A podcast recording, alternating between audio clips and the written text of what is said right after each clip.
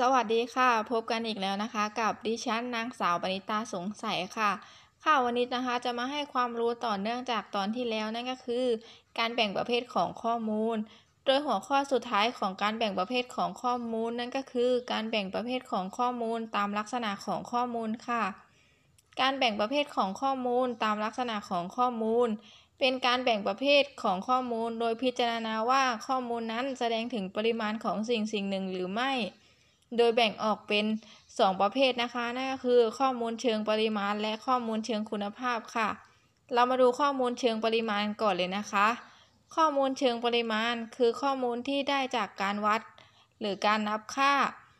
โดยแสดงเป็นตัวเลขหรือปริมาณที่สามารถนำไปบวกลบคูณหารกันได้นั่นเองค่ะ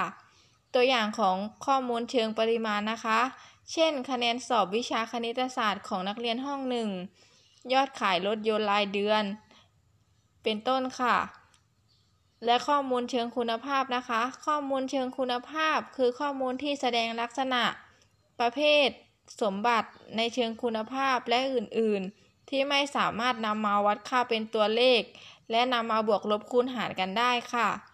ตัวอย่างของข้อมูลเชิงคุณภาพนะคะ เช่น อาชีพของผู้ปกครองของนักเรียนห้องหนึ่ง หมายเลขโทรศัพท์ของนักเรียน ความคิดเห็นที่ประชาชนในท้องถิ่นมีต่อเรื่องเรื่องหนึ่ง ความพึงพอใจในการใช้บริการห้องสมุดเป็นต้นค่ะ ค่ะวันนี้ขอให้ความรู้เกี่ยวกับการแบ่งประเภทของข้อมูลตามลักษณะของข้อมูลไว้เพียงเท่านี้ ไว้เจอกันใหม่ EP หน้านะคะ สวัสดีค่ะ